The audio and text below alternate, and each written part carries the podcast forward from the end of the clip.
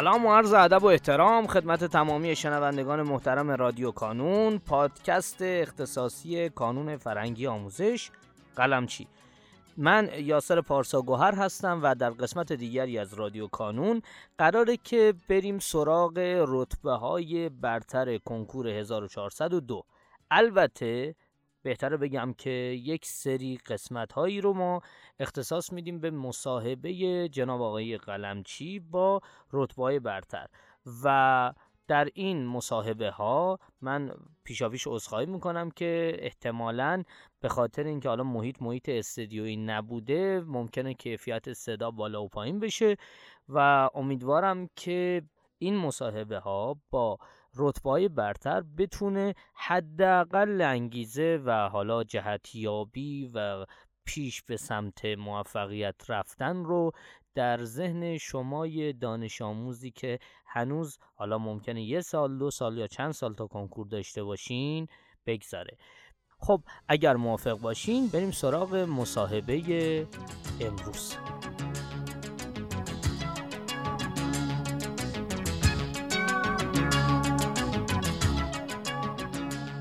شما چه رشته می‌خوایم برین آقای رضایی؟ متاسفانه چیزی که نظر خودم بود و دفعه قبل به شما گفتم بله.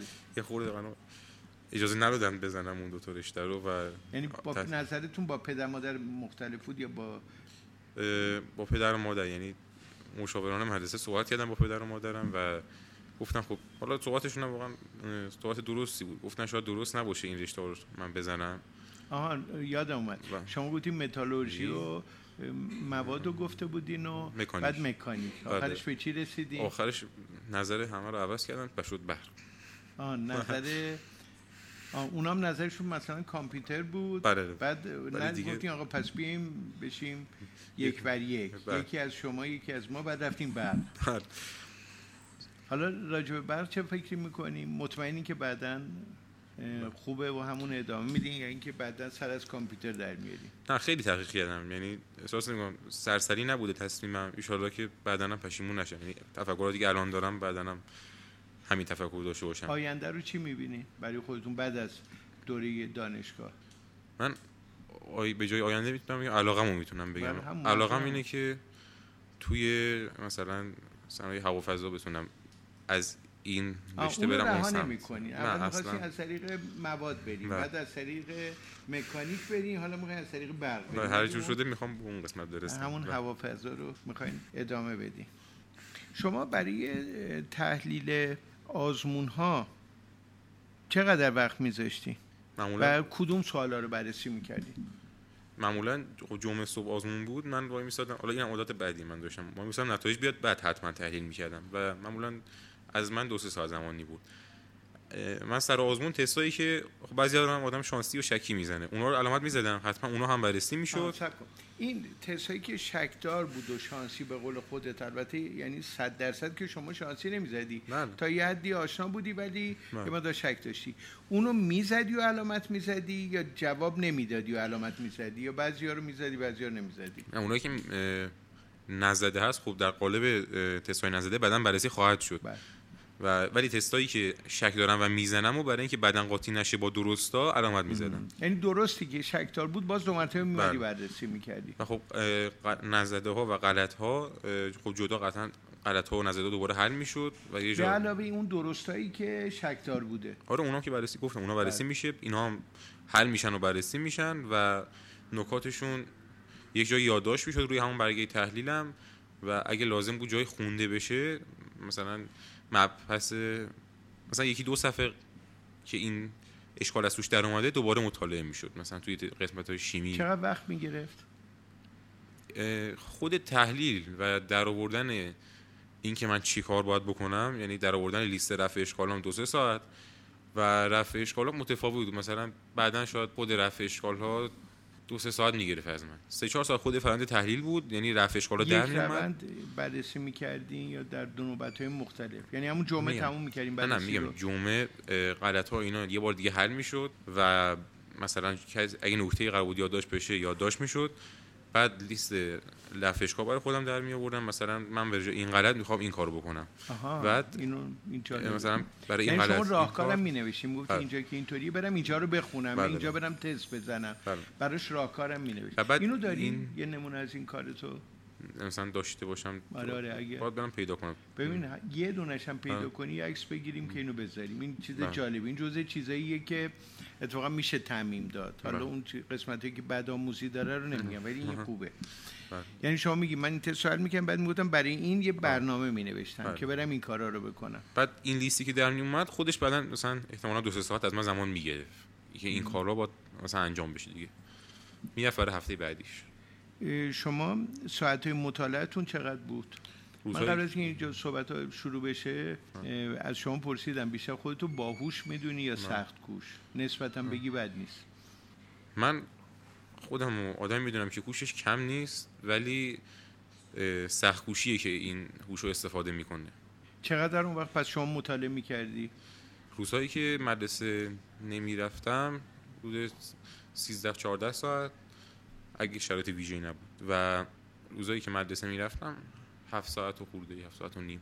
اگر که افت می‌کردی واکنش چی بود؟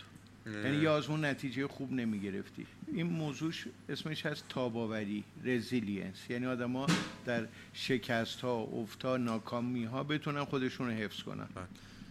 اول از همه چیزی که مثلا برای آدمایی که شاید شخصیتشون مثل من باشه مهمه اینه که خیلی فکری نشید سر این قضیه. چی نشه این؟ فکری نشید. نه هی بررسی کنید. مثلا این یه افت می‌تونه نتیجه این باشه. می‌تونه مثلا بعدا فلان نتیجه رو بده. اینجور حرفا خیلی برای افرادی مثل من موزه بود.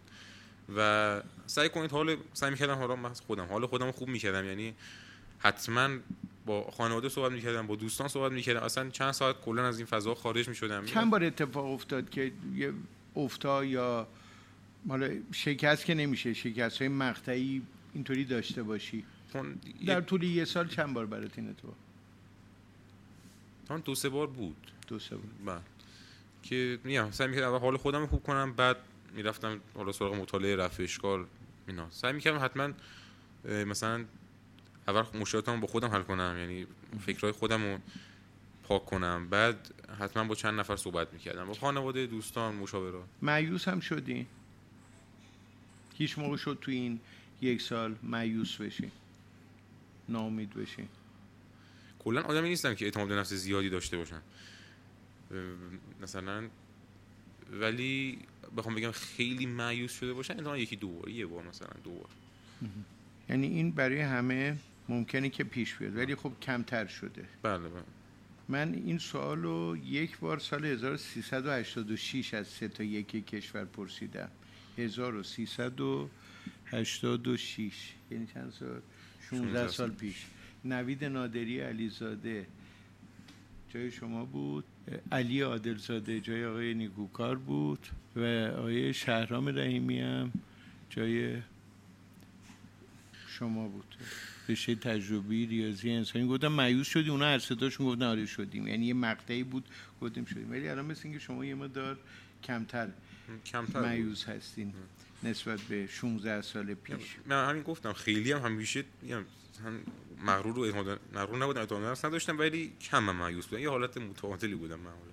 شما راجع به ساعت مطالعتون گفتین. حالتهایی که زمانهایی که مدرسه می‌رفتین؟ گفتین 6 7 ساعت. مدرسه می‌رفتم هفت و هفت ساعت خورده معمولا هفت ساعت و نیم می‌شد. موقعی که مدرسه نمی‌رفتین؟ 13 14 ساعت. در شرایط عادی. واکنش پدر مادرتون چطور بود راجع به زمانی که شما یا نه مثلا افتون کردین؟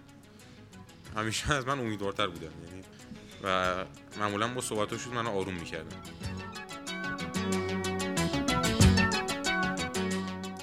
در پایان امیدوارم مسیری که آغاز کرده ایم بتونه نقشی هرچند کوچک در موفقیت دانش آموزان عزیزمون داشته باشه و همچنین تشکر می‌کنم از تمامی کسانی که ما رو در تولید هرچه بهتر این پادکست یاری می‌کنن. تا شماره بعدی رادیو کانون خدا نگهدارتون.